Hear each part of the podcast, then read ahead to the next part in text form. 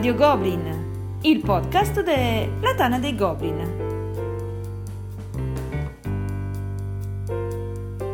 Essenzialmente, Knizia. Un saluto a tutti e benvenuti a questa nuova puntata di Radio Goblin, il podcast della Tana dei Goblin. Era il 6 settembre del 2018, quando con la redazione di Radio Goblin, con Elianto, con Miki e con Axaroth, che allora eravamo noi quattro, ci viene in mente questa idea, quella di creare delle puntate monotematiche su degli autori importanti nella storia del gioco da tavolo. E il primo che ci viene in mente, il primissimo in assoluto, è Mr. Rainer Knizia. Iniziamo a cercare in Tana degli appassionati, degli amanti di questo autore tedesco così prolifico, e la prima persona che ci è venuta in mente è la stessa che è venuta in mente anche a voi in questo momento, perché in Tana non c'è topic di Knizia senza un intervento di Acid Shampoo. Il nostro SgargaBonzi ci dà subito la sua disponibilità. Poi però è diventato un uomo importante, ha scritto un libro che ha dedicato a Knizia, non so se l'avete comprato, così mi gioco anche subito il mio consiglio letterario della serata. Jocelyn uccide ancora e rimanda, siamo arrivati al 2020, sempre a settembre, ben 2 anni dopo, a concretizzare questa puntata che doveva essere la prima di un nuovo format, e invece insomma ne abbiamo già fatta più di qualcuna, e con una buona attenzione da parte dei nostri ascoltatori che ce ne chiedono di continuo. Non è qui con noi Acid Shampoo, ma sono con noi due grandissimi intenditori di questo autore tedesco che vado subito a presentarvi. C'è Matteo, conosciuto anche come Yugal. Qual è l'accento, Matteo? Ciao, l'accento andrebbe sulla U, però vabbè, dai, ci capiamo lo stesso. Ciao a tutti, grazie dell'invito. Ma figurati, Matteo è con noi dal day one. Matteo, sulla chat in cui abbiamo organizzato questo podcast, c'è da sempre, ha partecipato, sì. Ha fatto, perché anche lui è il secondo nome che viene in mente quando si parla di Knizia in Tana.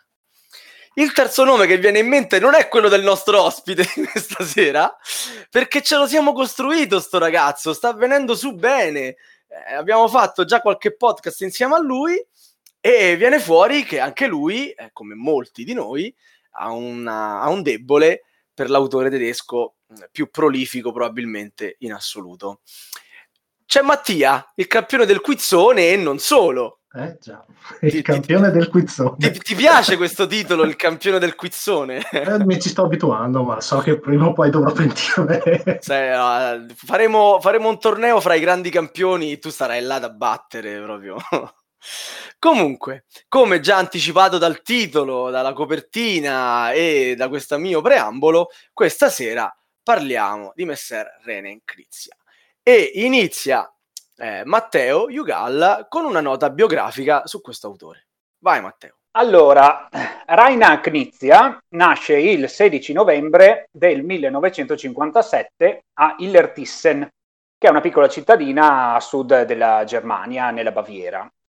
E studia negli Stati Uniti, dove consegue un master in scienze all'Università di Syracuse, nello stato di New York, e torna poi in Germania per un dottorato in matematica all'Università di Ulm, che è vicina alla sua città natale. Nel 1993, a 36 anni, si trasferisce per lavoro in Inghilterra, dove fa l'analista presso una banca internazionale. Game designer di professione lo diventa a 40 anni, quando nel 1997 decide di lasciare il lavoro e dedicarsi alla creazione di giochi in scatola a tempo pieno. In Inghilterra ci rimane fino al 2017, quando ritorna a vivere in Germania, dove attualmente abita. Al momento in cui registriamo, Board Game Geek, alla voce Rainer Knizia, riporta 600 giochi. In realtà sono un po' di meno, perché ci sono alcune ripetizioni. nel senso che molti titoli hanno schede differenti, quando però conti fatti parliamo soltanto di variazioni minime nelle regole e spesso abbinate a un cambio di ambientazione. Questo perché il suo modo di fare giochi si presta facilmente a ritematizzazioni da parte degli editori. Ciò non toglie che sia l'autore più prolifico in circolazione. L'esempio forse più famoso è Keltis e Lost Cities, The Board Game, che sono entrambi la versione fino a 4 giocatori del famoso gioco da 2 Lost Cities. Apparentemente sembra un autore che lavora molto in solitaria, perché nonostante le molte pubblicazioni sono ad oggi solo 2 i casi in cui si affianca a coautori. Uno è Prosperity, cofirmato con Sebastian Bleasdale, che è anche uno dei suoi collaboratori, e il recente Witchstone, firmato assieme all'italiano Martino Chiacchera. Gran bel traguardo per Martino. Che salutiamo tantissimo, eh? Che ciao, lo salutiamo, sì. E in effetti lo sviluppo dei suoi giochi avviene all'interno di un gruppo chiuso e fidato di playtester. Inoltre ha in più occasioni dichiarato che conosce pochissimi giochi dei colleghi perché non ha il tempo per giocare ad altro che non siano i giochi che sta sviluppando. E la figura di un designer così solitario e un po' diciamo fuori dal giro è però smentita appunto da questo suo metodo di lavoro, perché appunto fortemente legato al gruppo di playtest, fase di playtest che viene definita da Knizia come la linfa vitale del game design. L'apporto del team è talmente importante che spesso nelle interviste parla dei suoi giochi usando il plurale. Alla luce di questo, chiaramente è molto delicato il momento del suo ritorno in Baviera, dopo addirittura appunto 24 anni di residenza in Inghilterra. Svolta importante perché, oltre al cambio di paese, deve cambiare anche un gruppo di lavoro. Fortunatamente il suo vecchio gruppo di gioco a Monaco era ancora attivo e ha potuto appoggiarsi a loro, mantenendo questa sua metodologia estremamente legata a un gruppo fidato di giocatori a cui far provare i suoi giochi. Lo stile di Knizia è piuttosto riconoscibile. Quello che accomuna i suoi giochi potrebbe essere sintetizzato secondo me in 3 caratteristiche. La prima è l'essenzialità, che si traduce in regolamenti semplici e partite brevi. E Knizia è un autore che opera per riduzione, condensando il gioco in pochi principi chiari. C'è un'idea, un twist di gioco, che viene esaltato e non soffocato da meccaniche e elementi accessori. Tutto molto pulito. I giochi di Knizia si apprendono facilmente, ma un altro conto è giocarli bene. La profondità, secondo punto, che si sente soprattutto nelle scelte che vengono date ai giocatori. Scelte che innescano tutta una serie di dinamiche capaci di rendere il gioco sempre teso, interessante e mai banale. È una caratteristica che si nota veramente in quasi tutte le sue produzioni, dal filler più semplice fino al gioco, anche al gioco per bambini. Nel game design di Knizia si sente proprio questa attenzione verso le scelte date ai giocatori, che sono sempre cariche di conseguenze significative ai fini della vittoria o magari nell'ostacolare gli avversari. Infatti nei giochi di Knizia l'interazione di solito è sempre presente. Da ultimo l'astrazione, che è una conseguenza un po' inevitabile della riduzione. Operando a togliere anziché ad aggiungere, anche i dettagli di ambientazione tendono un po' a perdersi. Lo stesso Knizia comunque dichiara, da professionista esperto del settore, che l'ambientazione nei giochi non va mai sottovalutata. È importante sia dal punto di vista del marketing, ma anche, dichiara, nel processo di sviluppo, come spunto di ispirazione o per orientarsi verso delle soluzioni coerenti. Ok Matteo, perdonami, interrompo, poi ti faccio chiudere sulla biografia. Molti dei temi che hai messo già, diciamo, su quest'autore, poi ne parleremo anche durante, diciamo, l'escursus nei suoi giochi, l'astrazione e l'ambientazione delle sue meccaniche, come pure della forte interazione che rendono i suoi giochi un po', diciamo, anche atipici in mezzo ai German, diciamo, più classici. Giusto? Dico bene? Sì, assolutamente dici bene. Una parola che fa capire lo stile dell'autore è certamente elegante. Concordo. Non a caso Knizia è riconosciuto come l'icona dell'eleganza nel game design. Anche se qualcuno direbbe che non fa le scatole quadrate, ma sono dettagli. Esattamente, mi hai rubato la battuta. Allora, questa sera abbiamo diviso la produzione di Knizia in periodi.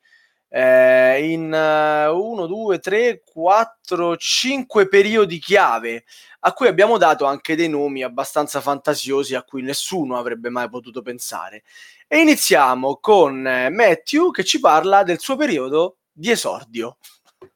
Allora, il suo periodo d'esordio, cerchiamo di inquadrarlo. Per farvi capire di che anno stiamo parlando, per radio si ascoltava Non m'annoio di Giovanotti, si ascoltava Hanno ucciso l'uomo ragno degli 883 e Servi della gleba di Elio Storie Tese. Avete qualche idea di che anno sia? Ve lo dico io, è il 92. E io vi dico che il gioco è il 225esimo su BGG. Quindi, ma non vi ho ancora detto qual è il gioco. Allora, parliamo del gioco, o meglio, parliamo dell'idea matematica che c'è dietro questo gioco, perché il pregio di Knizia è che c'è sempre una profonda base matematica dietro ogni suo gioco. Allora, facciamo un pizzico di storia. Il termine asta è usato nell'antica Roma quando si effettuava una compravendita che interessava i beni dello Stato. Bottini di guerra, prigionieri, in pratica si piantava un'asta nel suolo e indicava l'autorità dello Stato. A livello matematico, l'inquadramento della teoria delle aste presuppone un'introduzione alla teoria dei giochi. Vi dice niente il nome John Nash, protagonista del film Beautiful Mind? Quella teoria lì, la teoria delle aste, è una branca di questa teoria e i matematici affermano che dovunque ci siano delle persone che interagiscono e decisioni da assumere, è possibile prevedere e razionalizzare questi risultati. Le aste, inoltre, sono affascinanti per l'essere umano perché sono imprevedibili. Hanno dei vantaggi sicuramente per chi vende, perché spesso si riesce a vendere a un livello maggiore rispetto al valore dell'oggetto, ma hanno anche dei vantaggi imprevedibili per chi compra, perché magari ha preso un oggetto che non valeva niente e poi si scopre che in realtà è un capolavoro, è qualcosa. C'è un rischio però sulle aste, ed è la cosiddetta maledizione del vincitore, ossia spendere molto di più del reale valore dell'oggetto. Stiamo parlando di Modern Art, il gioco delle aste. Il gioco di aste. Il gioco di aste. Non sì. C'è altro gioco di aste all'infuori? No, ce ne sono tantissimi. No, ma ce ne sono infinite, ma qui Knizia usa solo le aste. Ne usa il gioco di aste è definitivo. Ne usa ben 4 tipi. Da notare che io ho sbagliato questa domanda nel quizzone perché usa 4 tipi di aste su 5 artisti diversi. Io ovviamente ho detto 5. Allora, le aste ve le riassumo in breve. C'è l'asta libera o l'asta in inglese, che è quella che vedete in tutti i film dove il banditore comincia a dire chi offre 10, chi offre 20. E a un certo punto l'asta si ferma e la persona si aggiudica al prezzo più alto. Poi c'è l'asta puntata singola, per cui il banditore comincia e chiede ai singoli giocatori quanto offri tu? 5, e tu passo, e tu 10, e tu passo, ha finito il giro, basta. Poi c'è l'asta a busta chiusa, la classica asta cieca in cui si decide un numero, si rivela a tutti contemporaneamente e chi ha puntato più alto si guadagna l'opera. Infine c'è l'asta a listino, ossia il banditore decide qual è il valore dell'opera che vuole mettere. Chi ci sta, il primo che ci sta, si aggiudica l'asta. Se il giro viene completato e si ritorna al banditore, sarà il banditore a dover pagare. L'ultimo trabocchetto che c'era nel quizzone è che in realtà c'è una quinta tipologia di asta, cioè la vendita al lotto, quando si vendono 2 opere. Però la tipologia di asta in realtà è la stessa delle prime 4 che vi ho detto, perché il lotto viene stabilito dalla seconda carta con quale tipologia sarà. A livello di gioco, Knizia unisce i vari tipi di asta con un valore a posteriori del bene acquistato, perché abbiamo X manche finché non viene rivelata la quinta opera di un autore, dopodiché il turno termina e si va a verificare quale autore ha venduto più opere. Questo guadagnerà un valore X, può essere 30, 50, dipende, perché Modern Art ha talmente tante pubblicazioni che i valori sono relativi. C'è una pubblicazione che parte con 100 di partenza, un'altra che parte da 10, non sto qui a indicarvi i valori. Diciamo che l'artista che ha venduto di più parte con il valore più alto, per cui da quel turno in avanti i suoi quadri partiranno da quel valore, poi il secondo 20, il terzo 10, e questo implica una crescita da manche a manche che va a rimodificare tutte le aste future. Ok, però non volevamo fermarci a un gioco d'esordio e Yugal ce ne tira fuori un altro gioco. Sì, io vi parlo di Quo Vadis, un titolo non troppo conosciuto, ma che finisce tra i raccomandati dello Spiel des Jahres del 92. È un titolo per 3-5 giocatori, massimo 60 minuti di partita, ed è pubblicato, come per Modern Art, sempre dall'Hamsing Look. viene poi successivamente ristampato nel 99 e anche nel 2015. Non è appunto tra i titoli più famosi del periodo, che sarebbero altri, per esempio Medici e Alta Società, ma siccome sono tutti giochi di aste, così, abbiamo già parlato di Modern Art, quindi cambiamo un po' meccaniche, ecco.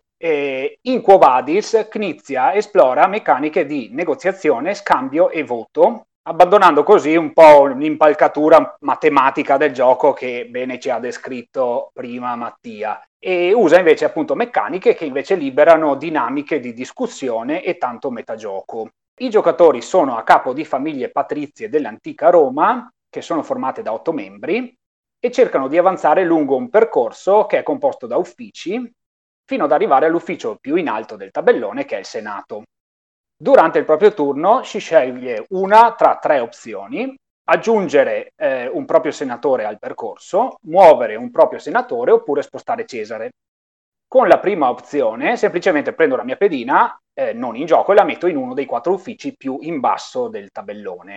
Per muovere un proprio senatore, invece, quindi la seconda opzione, e promuoverlo all'ufficio successivo, devo avere il voto della maggioranza dei senatori dell'ufficio da cui parto. Negli uffici da un solo posto mi autovoto e avanzo senza nessun problema. Negli uffici invece da 3 posti devo avere 2 voti. Ho quello del senatore che vuole muoversi, più mi serve il voto di un altro senatore che potrebbe essere un membro della mia famiglia, se per caso sono riuscito a portarlo in quell'ufficio. Stesso discorso negli uffici da 5, devo avere la maggioranza, quindi 3 voti come minimo. Quando mi sposto da uffici da 3 o 5 posti, non da quelli da 1, ottengo un gettone all'oro che sta coperto nel corridoio. Nel gettone ci sono punti vittoria da 1 a 5 che conservo coperti e possono diventare oggetto di scambio nelle contrattazioni per i voti, perché naturalmente per ottenere voti da altre famiglie devo contrattare e posso appunto cedere gettoni all'oro, ma anche promettere voti in un turno successivo, dividere all'oro, insomma qualsiasi promessa inerente al gioco, promesse vincolanti fino al prossimo turno. Ultima possibile mossa è quella di spostare Cesare. Knizia ci mette anche Cesare perché il gettone di Cesare viene spostato in un corridoio a coprire il gettone all'oro, e da quel corridoio, d'ora fino a che Cesare rimane lì, si passa senza avere voti, però non si prende la pedina all'oro, quindi non si prendono punti. E i punti sotto i gettoni all'oro sono importanti perché al termine del gioco vince chi ha più punti, ma per partecipare al conteggio finale bisogna essere presenti in Senato, che è una stanza che ha solo 5 posti, quindi c'è anche una player elimination in agguato che rende ancora più tensione al gioco. Quo Vadis non è un gioco per tutti, perché deve piacere la contrattazione, che comunque viene regolamentata e non è a briglia sciolta.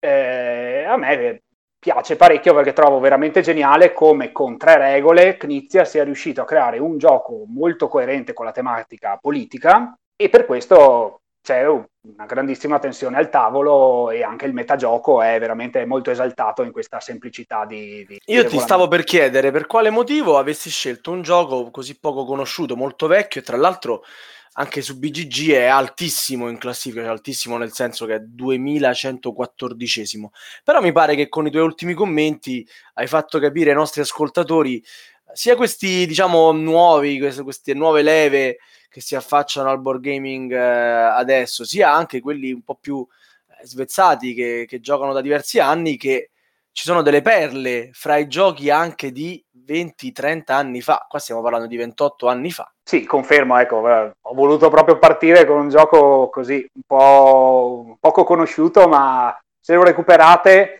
ora è fuori produzione, ma insomma nel mercato dell'usato si trova anche a pochi soldi, o comunque qualche fondo di magazzino, insomma. Dici merita? Sì, sì. Ok. Allora, adesso passiamo al secondo periodo di produzione di Knizia, almeno così come l'abbiamo voluto individuare noi, e con Mattia che ha ancora piacere di giocare al quizzone e non vuole rivelarvi il titolo prima di avervi dato qualche indizio, che lascio parlare di questo momento che abbiamo voluto chiamare esplosione. Quindi in questo momento, proprio con questi 2 giochi che affrontiamo in questa parte del podcast, Knizia, secondo noi, esplode. Già io ne ho dati troppi di indizi, vero Mattia? Abbastanza, però dai, ne do qualcuno anch'io. Stavolta parliamo di film. Allora, al cinema in quest'anno siamo andati a vedere La vita è bella di Roberto Benigni, abbiamo visto L'avvocato del diavolo con Al Pacino e Keanu Reeves e abbiamo visto Tre uomini e una gamba. Dai, chi non si ricorda Tre uomini e una gamba? Era solo il 97, l'altro ieri in pratica. Allora, con questo titolo usciamo dai giochi facili da identificare come economici, ma in realtà c'è una grande parte di economia, perché è presente un'analisi di rischio identificabile nella gestione dei conflitti sulla mappa. C'è un'analisi di attaccanti e difensori per cercare la scalata alle regioni dominate dagli avversari e per trovare la posizione all'interno della scacchiera che non sia di interesse o che sia facile da difendere. Questo rientra perfettamente in un ambito di price risk, un termine che si usa in finanza per indicare il rischio della diminuzione di valore di un titolo comprato o venduto, e da cui vanno prese delle decisioni o prudenti. Nel gioco in questione possiamo paragonare all'azione di cambiare tessere o aggiungere tessere al tabellone a strategie più aggressive, come ad esempio la guerra o la rivolta nel gioco. A questo inoltre si uniscono strategie di pattern di colori sulla scacchiera che vanno a identificare conformazioni più o meno stabili per tutte le regioni. Avete capito di cosa stiamo parlando? Del miglior gioco di Knizia, o secondo la classifica? Secondo la classifica di BGG, il miglior gioco di Knizia. Però anche secondo Sava 73, Io ve lo posso dire con certezza, me l'ha confidato, questo è il suo gioco preferito di Knizia. Stiamo parlando di Tigri e Eufrate. Capolavoro. Beh, vi ho già detto il 90% del gioco, cioè vi ho già detto che ci sono tessere, che c'è guerra, che c'è rivoluzione. Non vi ho detto qualche dettaglio. Allora, lavoriamo sui colori, cioè Tigri e Eufrate potremmo vederlo come un grande astratto, per cui cerchiamo di innalzarci un attimo e parlare dei colori.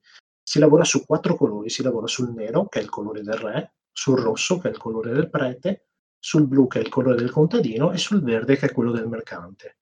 Sostanzialmente noi ogni turno abbiamo una scelta di variazioni possibili, una può essere aggiungere una tessera al tabellone, l'altra può essere aggiungere un nostro leader, un'altra può essere cambiare le tessere a nostra disposizione, ne abbiamo 6 nascoste dietro un paravento, oppure sì, manca un'azione che è quella di giocare la tessera catastrofe per andare a rompere le scatole in maniera diretta agli avversari.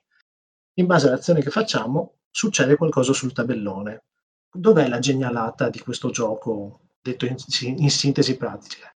In questo gioco si vince facendo, cioè il punteggio vincente è quello più basso. Ognuno dei colori che ho citato prima, ogni volta che andiamo ad appoggiare una tessera ed è presente un nostro leader, ci darà un punto vittoria di quel colore. Alla fine della partita, cioè quando non è più possibile pescare tessere dal tabellone o quando sono rimasti solo 2 tessere jolly, cioè 2 tesori, si va a verificare chi ha fatto i punti e si guarda il minore. In base a quello si vince. In caso di pareggio mi pare sia condivisa la vittoria, ma un caso veramente raro. Perché bisogna pareggiare su tutti i colori sostanzialmente. Bisogna pareggiare sul primo, poi sul secondo, poi sul terzo, esatto, sul quarto. Cioè, qui l'interazione diretta è fortissima. Favolosa. C'era chi si lamentava che questo gioco fosse troppo casuale. Onestamente non mi sento di condividere questo giudizio, perché sì, effettivamente c'è la peschi delle tessere da un sacchetto, ok, esatto.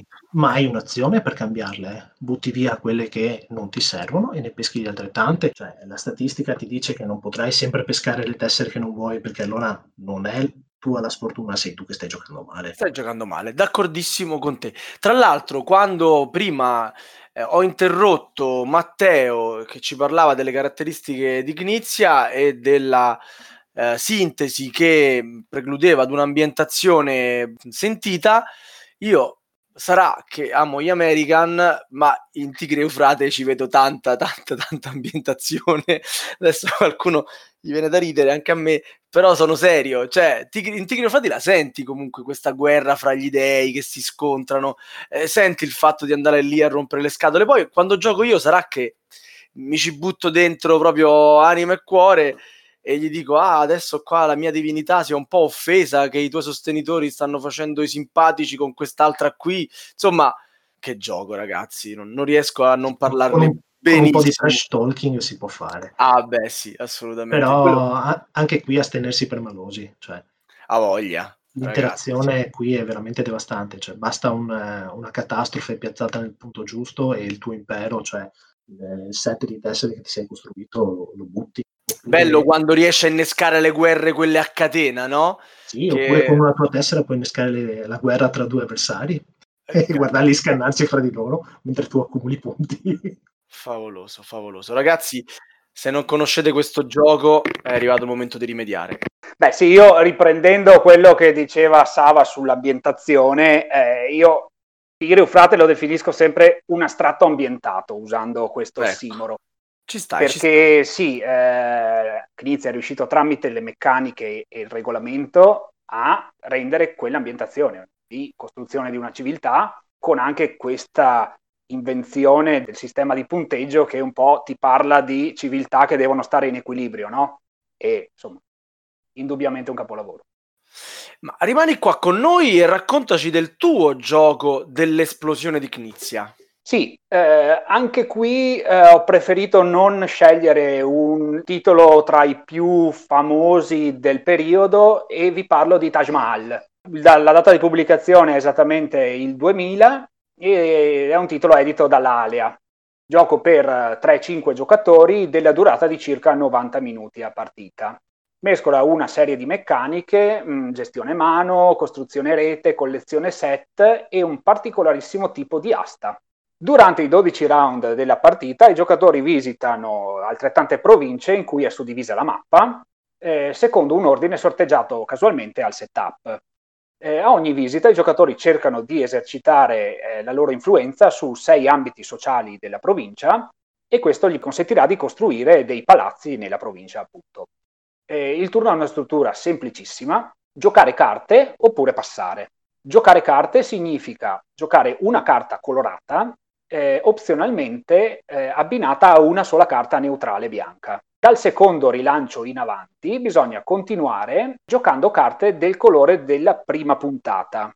Questa meccanica qui, inventata da Knizia, si potrebbe definire un'asta multivaluta a risoluzioni variabili. Multivaluta perché le carte hanno sempre 2 simboli distribuiti in maniera diversificata che riguardano appunto gli ambiti sociali della provincia, e il dettaglio da considerare è l'incrocio di questi simboli con il colore della carta, perché appunto il numero di carte di un determinato colore che si hanno in mano ci informano su quanti rilanci massimi posso fare. Risoluzione variabile invece perché la verifica dell'influenza avviene al momento del passo del giocatore.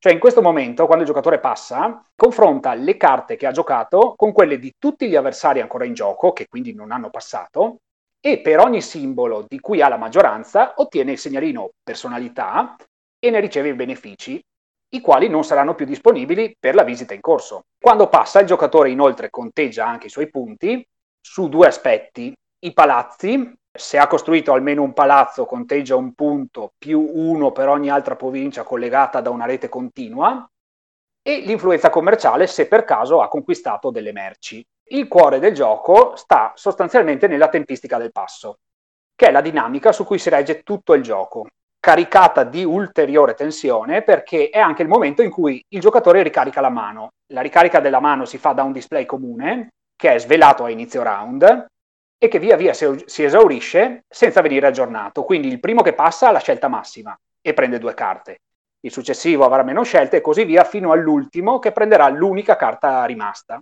Taj Mahal è probabilmente il titolo che preferisco di Knizia perché mi piace molto. Sì, mi piace molto il sistema di asta e tutte le finezze di contorno legate a questa meccanica qua, oltre alla dinamica lì del passo, che secondo me è... Comunque con questo titolo, Matteo, tradisci la tua età. Ci hai portato 2 giochi che insieme fanno 50 anni, una cosa del genere. Nel senso che stai dicendo che ho 50 anni, no? No, non dico che c'hai 50 anni, ma che hai preso giochi molto vecchi che per conoscere uno ci si deve... Cioè, devi andarle veramente a cercare con lanternino. Era un complimento in realtà che ti stavo facendo. Sì, no, beh, insomma, queste puntate qui secondo me sono anche, sì, interessanti per, sì, conoscere un autore e magari proporre qualche gioco un po' meno conosciuto. Adesso Taj Mahal, per esempio, in Italia non ha avuto un grandissimo, magari non è tantissimo conosciuto in Italia, però beh, è stato anche ristampato di recente in tutta la serie di ristampe della Fantasy Flight. Stiamo parlando di un gioco del 2000 che occupa la 413ª posizione su BGG. Scusate se è poco che un gioco in 20 anni è ancora così, diciamo, in alto. No, assolutamente, e soprattutto concordo con te come non potrei sul fatto che quando facciamo queste puntate monotematiche è proprio per dare ai nostri ascoltatori una panoramica su autori di un certo rilievo che hanno fatto la storia. Che storia sarebbe se fosse cominciata ieri? Non sarebbe storia. Ma dopo questa mia interruzione a Matteo, ritorniamo a Mattia con la terza fase di Knizia. Ha avuto il suo esordio, ha avuto la sua esplosione e a questo punto si gode la fama. Ormai sì, è un autore perfettamente affermato e siamo in un anno un po' strano, siamo in un anno dove la gente legge finalmente la fine di Twilight con Breaking Dawn. Ah, guarda, dove... tutti lì pronti a leggere tutti la fine. Pronti, sì. Sì, sì. Poi vabbè, dai, si legge almeno La solitudine dei numeri primi, il primo libro di Paolo Giordano, pessimo, e può apprezzare Un cappello pieno di ciliegie, che è il libro postumo di Oriana Fagliacci. Ma consigli anche libri belli ogni tanto o tiri fuori solo? Tiro fuori quelli che la gente ha letto di più, non ho detto quelli belli, ho detto i libri che hanno letto di più in quell'anno. E siamo nel 2008. Parliamo di un gioco che ha vinto lo Spielejahress, per questo è... siamo nel periodo di fama di Knizia. Allora, qui rientriamo in una sottocategoria di giochi che prevede l'ordinamento di un mazzo di carte e la matematica che ci sta dietro è di tipo probabilistico, cioè si deve cercare di mantenere la pila o le pile con più alte probabilità di successo. Banalmente iniziare una pila con un valore che va da 0 o da 10, se dobbiamo salire o scendere, ha più probabilità di successo che non iniziare con 3 o 7, cioè, mi sembra ovvio. Inoltre in questo gioco abbiamo un metodo di punteggio che costringe il giocatore a bilanciarsi sui 5 colori delle carte che ha a disposizione, cioè rosa, giallo, blu, rosso e verde. Parliamo di Keltis. Allora, vi ho già detto, mazzo di carte, ne peschiamo 8 a testa e dobbiamo scegliere ogni turno di giocare una carta e pescarne una. Le carte che giochiamo o le scartiamo e le rendiamo disponibili a tutti, oppure le mettiamo davanti al nostro tableau. In questo modo possiamo scegliere di fare una pila crescente, cioè dal numero più basso al numero più alto, o una pila decrescente. Possiamo mettere o il numero successivo, tipo giochiamo il 10 e poi il 9, oppure lo stesso numero, 10, 10, 9.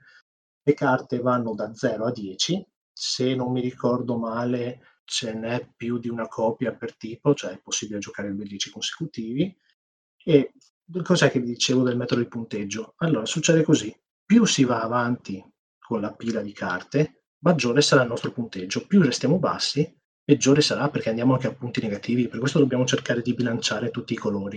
Non possiamo permetterci di lasciarne 2 da parte e salire solo su 3 scale, perché o arriviamo in fondo alla scala, cosa molto difficile, oppure il nostro punteggio sarà misero. Qui bisogna anche fare attenzione a quello che scartiamo, perché lo scarto è pubblico. Se non guardiamo quello che fanno gli avversari, gli regaliamo carte, anche lì è un disastro. E a proposito, una cosa mi sono dimenticato di dirti prima, che Knizia in questo momento è talmente famoso che viene contattato da Nintendo per fare un gioco per Nintendo DS. Non so se capiamo di cosa stiamo parlando dell'allenamento del dottor Knizia, una serie di puzzle su DS, ma che io sappia è uno degli unici autori di board game professionisti che viene contattato da una casa di questo livello. Cioè, Nintendo nel 2008 è ancora abbastanza non plus ultra. Un colosso, direi, assolutamente. Ma torniamo a Matteo. Qual è invece, secondo te, il suo gioco caratteristico del momento della fama? Allora, io vi parlo di un gioco su licenza che l'editore Fantasy Flight dà in mano al nostro Knizia. E ne ha fatti diversi su licenza, vero? Ne ha fatti più di uno alla fine. Ne ha fatti più di uno e questo è anche appunto un po' così. Sempre con la stessa meccanica però. Sì, ma questo è talmente elegante che è la scatola quadrata, Sava. Allora. Adesso siamo veramente in un passo avanti. Uno degli altri sintomi di fama appunto è la richiesta di far lavorare un game designer su una licenza così famosa, perché io vi sto parlando del Signore degli Anelli, la sfida. È un gioco per 2 giocatori dove Knizia reinterpreta lo stratego. È un gioco asimmetrico per 2 giocatori da circa 30 minuti a partita. Ogni fazione, ovviamente abbiamo da una parte la Compagnia dell'Anello e dall'altra le forze di Sauron, ogni fazione è composta da 9 personaggi che sono montati su stendini, così che l'identità sia visibile solo al suo controllore, proprio come nello stratego, appunto. Le identità vengono rivelate soltanto nel caso in cui i due personaggi avversari, si trovino nello stesso territorio, scatenando quindi una battaglia. E ogni personaggio ha un valore di forza e un'abilità speciale unica. E la partita si gioca ovviamente su una mappa che rappresenta la terra di mezzo e il tabellone quadrato viene ruotato a 45 gradi come un rombo, così che l'angolo con la contea punti verso il giocatore della compagnia e l'angolo con Mordor verso il giocatore che controlla invece i cattivi. E regioni estreme che sono appunto anche un po' gli obiettivi delle due fazioni, perché la compagnia vince se arriva a Mordor con Frodo e Sauron invece vince se invade la contea con 3 personaggi oppure se fa fuori Frodo in battaglia, ecco. La preparazione della partita prevede che i giocatori ci sia uno schieramento un po' segreto delle pedine da parte dei giocatori e nel turno la mossa è una sola, che è muovere in avanti un proprio personaggio. Se il personaggio è mosso in una regione occupata da uno o più avversari, diventa l'attaccante e ha inizio una battaglia. Si rivelano i personaggi, si risolvono le abilità dei personaggi che possono avere effetto in battaglia. Poi, come terzo passaggio, i giocatori rivelano una carta, o meglio, scelgono contemporaneamente una carta a combattimento a testa, la rivelano e si confronta infine la forza e ovviamente viene sconfitto chi ha meno forza. Il gioco è veramente tutto qui. È un misto di bluff e strategia, secondo me molto ben riuscito. Nella sua semplicità, la resa dei personaggi c'è tutta, molto coerente con la storia, con i cattivi che sono più votati all'attacco e i personaggi della compagnia più deboli, con gli hobbit che sfuggenti in battaglia. Ecco, quindi anche qui smentiamo un po' la consuetudine di dire che Knizia è un autore astratto. Ecco. Vabbè, è un autore astratto, però riesce a buttare l'ambientazione in molti dei suoi giochi. C'è da dire che su questo gioco, mi permetto un attimo di interrompere, sì, Matteo, su questo gioco circola una leggenda, ossia quella che Knizia è stato aiutato da un amico, cioè dall'autore di Blood Rage, di Rising Sun, eccetera, eccetera. Sì, ma infatti sulla scheda di BGG compare il nome di Eric Lang, insomma è stato accreditato come coautore. La leggenda vuole che praticamente Knizia abbia portato il prototipo a Lang perché si conoscevano, l'abbia fatto giocare, i personaggi come ha già detto Matteo sono asimmetrici e Lang abbia detto bello ma manca qualcosa e gli ha proposto ma se nel combattimento aggiungessimo anche un altro fattore sconosciuto, cioè le carte con dei poteri in più, e da qui è venuto fuori il gioco. Questa è la leggenda, almeno così si narra. Ebbene, direi che anche questo è il momento in cui, dato che Knizia ha raggiunto la fama, di parlare di quello che è successo qua in Italia. Giusto, Mattia? Era tu che volevi parlarne, giusto? Diciamo che tra le varie ricerche che abbiamo fatto per Knizia abbiamo contattato anche l'unico editore italiano che finora ha pubblicato un gioco con Knizia, cioè Marcello Bertocchi della XV Games, e gli abbiamo chiesto com'è stato lavorare con Rainer. Lui sostanzialmente ci ha detto che è come lavorare con un professionista, ed è uno dei pochissimi freelancer al mondo che può permettersi di fare solo game design, cioè ci paga anche una segretaria, ci paga un team di lavoro, proprio perché è un professionista, è anche più aperto alle idee dell'editore, cioè non è questo è il mio prototipo o lo pubblichi così o niente. Il gioco di cui stiamo parlando è Charti, o Carte, col latino sono veramente scarso, e Marcello ci raccontava che all'inizio non si chiamava così, non funzionava così, era di informazione perfetta e con sole 9 tessere, era molto più ampio e molto più femminile. Però Marcello, che ha un pubblico di appassionati astrattisti, gli ha spiegato qual era il suo target e hanno fatto le modifiche insieme senza nessun problema. Il vero problema di lavorare con Knizia, ci diceva, è la sua rigidità nei contratti, ma d'altra parte, cioè, con tutti quei giochi pubblicati, essendo la sua unica fonte di guadagno, deve stare dietro a ogni singolo cavillo, che sia lingua, edizione, eccetera, eccetera.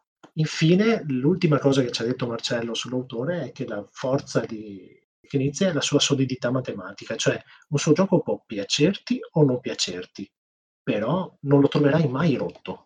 Cioè, funziona come un orologio. Se secondo te non funziona, vuol dire che tu stai sbagliando qualcosa, o hai sbagliato una regola, oppure non hai capito dove vuole andare il gioco. Così come le lamentele che dicevamo prima per Tigri e Eufrate. Non puoi lamentarti della casualità se continui a cambiare tessere e non hai quelle che vuoi.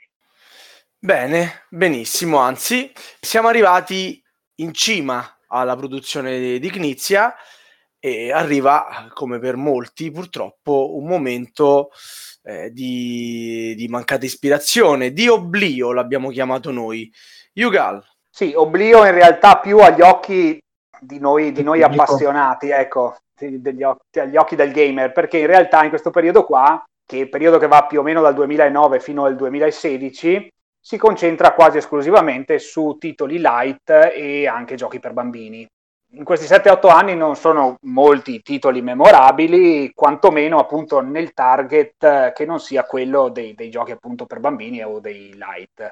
Restano degni di nota qualche astratto, Callisto, Indigo, Fitz, anche Queen. E per il resto, appunto, agli occhi del gamer Knizia sembra scomparso, insomma, ecco. E il periodo però si chiude con un paio di avvenimenti che sono un preludio alla successiva meritata sua riscoperta, perché nel 2015, con il collaborativo è tra i finalisti del Kinderspiel des Jahres, e nel 2016 inizia la collaborazione con la giovane casa editrice australiana che è la Grail Games, che inizierà una politica di ristampa dei suoi vecchi titoli. Quindi questi due sono indizi al periodo quello dopo, che lo riscopriamo, insomma, Knizia.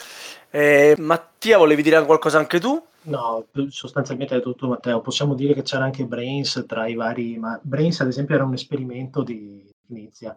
Cioè, è un solitario fatto di puzzle matematici, che ti consente di andare avanti un puzzle dietro l'altro. Cioè... questo momento di produzione Knizia, lui sta sperimentando sempre anche per iOS, eccetera, portando i suoi giochi su mobile o facendo esperimenti di questo tipo, oppure dedicandosi a giochi per bimbi. Ma tanto di questo ne parliamo nel prossimo podcast sulle app, no? Giusto? Sì. Ne parleremo di questo. E quindi, come anticipava Yugal, arriviamo al momento della rinascita. Knizia dà un colpo di coda alla sua produzione e se ne esce con due giochi per i nostri ospiti degni di nota, che gli permettono di venire fuori da un periodo di appannamento. Comincia Yugal con Eldorado. Sì, Eldorado è proprio il punto esatto di svolta della carriera di Knizia, inaugura appunto un po' questo periodo che noi abbiamo chiamato così di rinascita, ecco.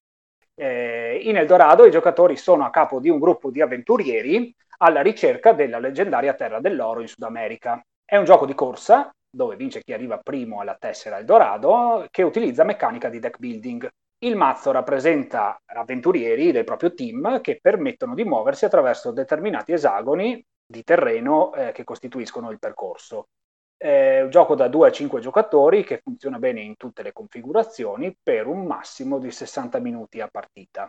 Altra nota interessante è che Knizia con questo gioco esplora per la prima volta la famosa meccanica di deck building, e lo fa alla sua maniera, cioè riducendo. Il mazzo iniziale è di 8 carte e la mano di 4, a differenza delle usuali 10 di mazzo e 5 della mano. Le carte fanno compiere soltanto 2 semplici azioni, che è il movimento e l'acquisto, più alcune carte accessibili più avanti nella partita che fanno pescare o pulire carte. I territori sono solo di 3 tipologie, più quelli grigi dove si entra scartando qualsiasi tipologia di carta, e durante il percorso non ci sono tante distrazioni, non ci sono strutture da costruire, luoghi da visitare, insomma tutto è molto legato al percorso, al passaggio da un esagono all'altro, dove i macete servono per muoversi nella giungla, le pagaie per attraversare i fiumi e i denari per muoversi nei villaggi.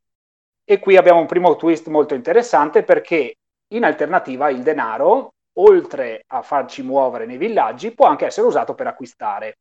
L'acquisto è limitato a una sola carta a turno, da un mercato di 6 carte, delle 12 che costituiscono invece il mercato futuro, che invece diventano accessibili man mano che il mercato attuale si esaurisce. Il deck building proposto da Knizia è veramente sobrio, cioè non arrivi mai a fare grandi quantità di soldi che ti invogliano a acquistare tanto per poi ritrovarti con un mazzo pieno di carte, quindi il designer deve intervenire con meccaniche di eliminazione delle carte, eccetera, eccetera. Insomma, in Eldorado il mazzo non è mai intasato, e ti permette anche di fare abbastanza accurata così ipotesi di quando le carte ti potrebbero uscire, ecco. D'altra parte è un gioco di corse, cioè non è che puoi stare lì a perdere tempo a costruirti il mazzo.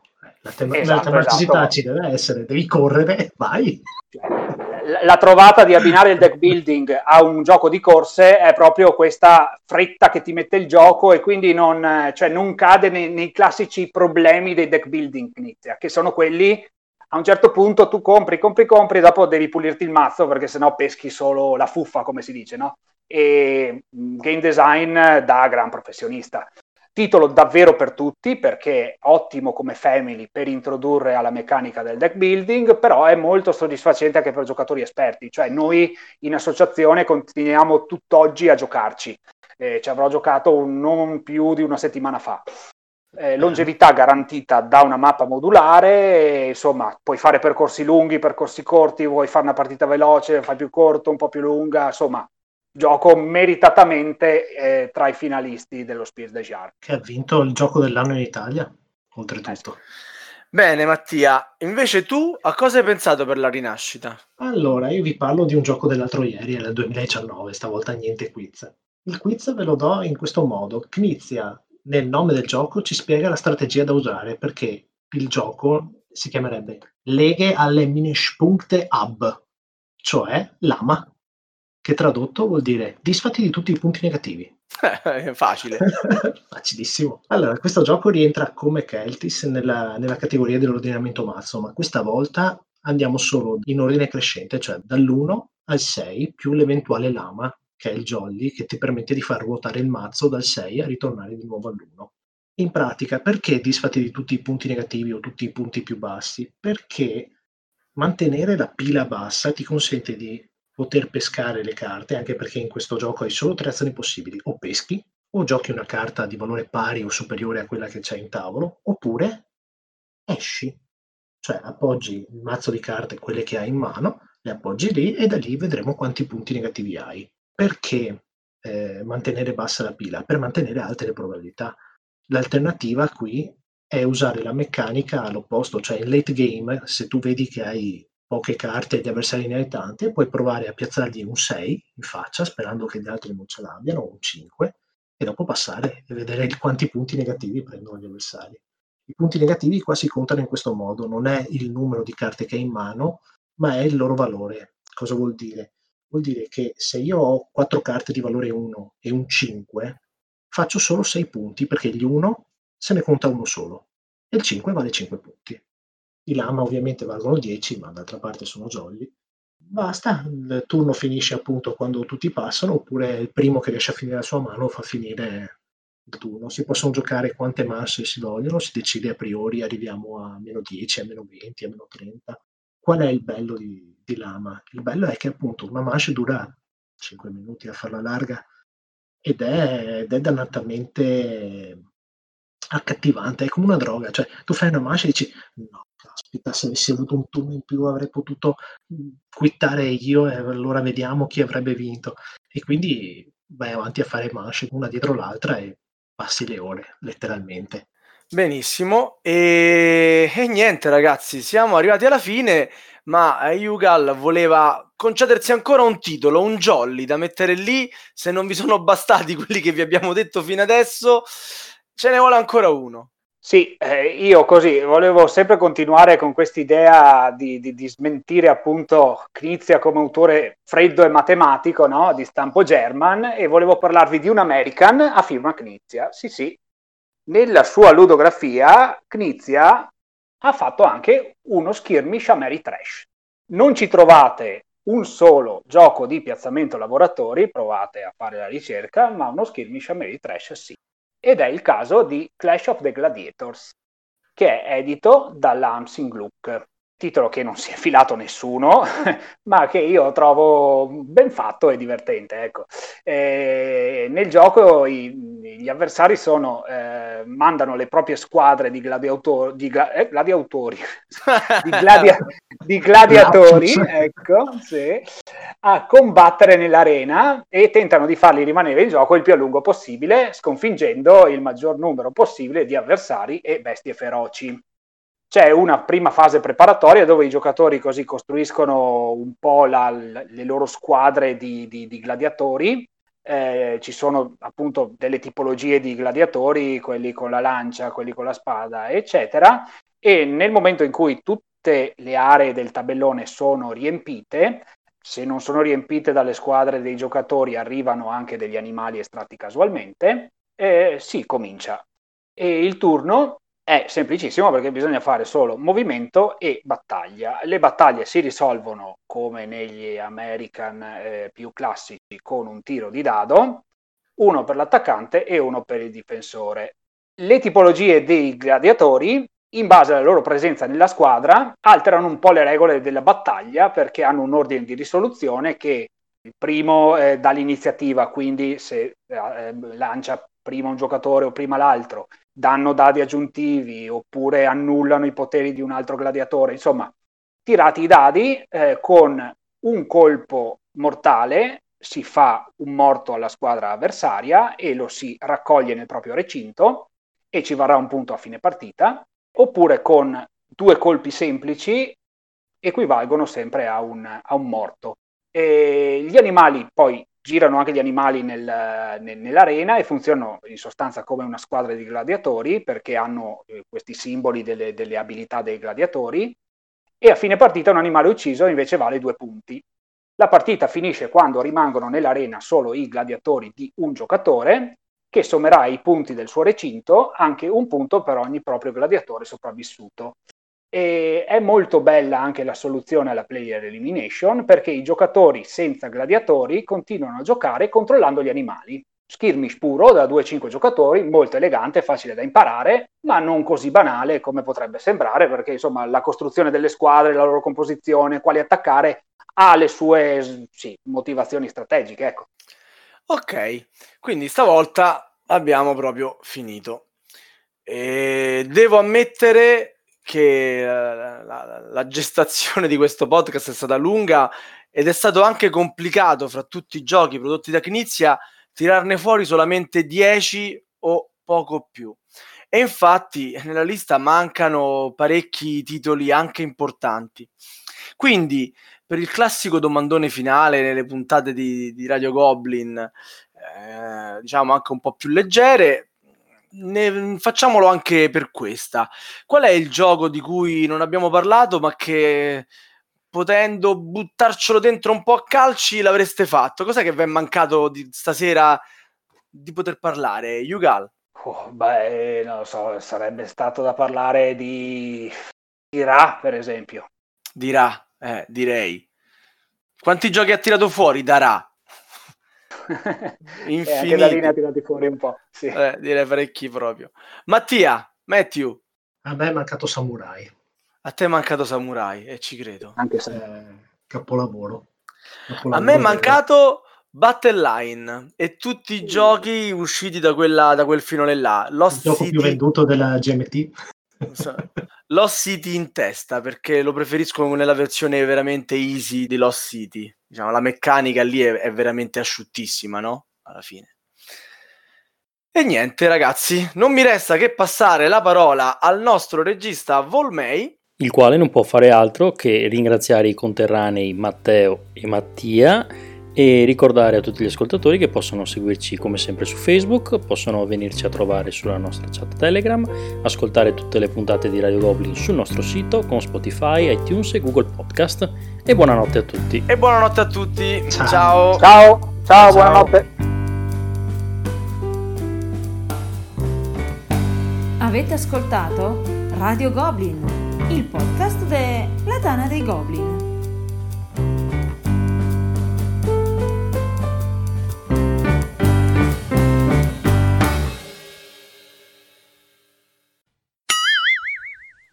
V'ho sentito molto emozionati e mi avete preso anche a me praticamente. Sai cosa? Mi hai fregato nella chiusura perché volevo ringraziare, ma lo mettiamo nei bloopers, dai. Vai, ringrazia. Volevo ringraziare Tommaso Selvatico, che è il mio dottore in matematica, che mi ha dato le dritte matematiche che avete sentito. Poi Elena, che mi ha insegnato a dire leghe alle Minespunkte Rab. In realtà l'ho detto male, lo so. e il mio testimone di nozze, cioè Luca Turcato, che è stato il primo a dirmi: guarda, andiamo a giocare in una lucca lontana, andiamo a giocare a questo gioco Tigri e Eufrate, secondo me ti piacerà. Io non conoscevo ancora Knizia. Favoloso. Mi ha portato e mi ha aperto un mondo. Bene, bene. Fatemi salutare anche a me Acid Shampoo, che è stato citato giustamente da Sava a inizio puntata, ma lo saluto anch'io. Lui è il vero espertone di Knizia che potete leggere in Tana. Sì, effettivamente io sono l'ultimo passato per sbaglio. Però dai. Ma non è vero, te la sei cavata alla grande invece, te la sei cavata alla grande. Poi vabbè, le costruisci molto meglio di me. Io purtroppo ve l'ho confessato, non so improvvisare, mi scrivo tutto e dopo sì, sembro un po' ingessato, ma no, sono anche ingessato. Vabbè, no. Più descrittivo, sì, io sono il più descrittivo e Mattia è stato più... Io ve l'ho condita con l'anno, con la matematica, eccetera, perché se dovevamo stare lì a parlare del gioco... Vi dirò che stavo lì per prendermi Eldorado, che a me manca, e invece Matteo m'ha abbastanza convinto. Vedi, anche stasera stavo per fare acquisti mentre registravamo. Sì, no, Eldorado qualcosa di Knizia. Dai, io Knizia adoro, qualcosa ogni tanto la devo comprare. No, beh. Ma se trovi Quo Vadis, procuratelo, perché poi sì, boh, se ti piace, a te credo la contrattazione ti piaccia. Da morire. Lì, provalo. Gioco clamoroso. Un altro di quelli che c'ho in lista è Yellow e Yangtze, però mi sa che mi prendo l'applicazione. Allora, Yellow e Yangtze, vabbè, io volevo fare un appunto lì quando, ma vabbè, se no andavamo lunghi, ma potevo anche farla, poi caso tagliava Volmei. Yellow e Yangtze, allora, io poi volevo dire anche questo, Tigri e Eufrate, io vado molto in controcorrente, perché a me è il gioco che diverte forse meno di Knizia. Ah sì? Sì, oggettivamente un capolavoro, niente da dire, però... come divertimento a me non mi diverte. Non ti arriva? E poi trovo un po' anche qualche soluzione che secondo me appunto sì, è criticabile, non so, la cosa lì delle tessere rosse, boh, vabbè. Fatto sta che il buon Knizia, che ristampa giochi, ma li ristampa sempre con le stesse regole, non cambia un cavolo, mai, perché i giochi sono perfetti. Con Yellow e Yangtze invece rimaneggia tantissimo Tigri e Eufrate, perché è il figlio di Tigri e Eufrate, Yellow e Yangtze. Mm-hmm. E lui ha dichiarato che Yellow e Yangtze sarebbe stato il gioco, cioè se gli fosse venuta l'idea di Tigri e Eufrate adesso, il gioco l'avrebbe fatto così. Quindi mi va a confermare la mia così sensazione di un gioco che un po', lo dico e non lo dico, è invecchiato male. No, non lo dici, lo censuriamo questo. Volmei, censuriamo sta cosa, eh? Non si può dire che è invecchiato male di Eufrate. Io ci giocherei anche adesso. No. Trovassi altri tre pazzi, ci giocherei anche adesso. Ha qualche soluzione, boh, insomma, ecco, un po' così. Non lo so. Infatti vorrei provare anch'io Yellow e Yangtze, perché lì appunto l'ha un po' rimaneggiato, cioè un bel po' rimaneggiato, quindi... Beh, c'è l'applicazione, ma costa, non dico quanto il gioco, costa cara, cavolo. Perché ma lui ti fa i soldoni, se poi ti innamori ti compri anche il gioco, però anche il gioco fisico non costa poco, se non sbaglio. No, c'è qualche offerta che si trova in giro. 60-70 euro? No, costa sì, costa un botto, ma c'era qualche offerta che si trovava in giro, lo strappavi anche a 40, insomma. Sì, il problema non è innamorarsi del gioco, il problema è innamorarsi dell'esagono, poi da lì andare ai wargame è un attimo. Dici? Esagerato. Vabbè, adesso. Va bene, esagerato. Va bene, ragazzi. Grande Knizia.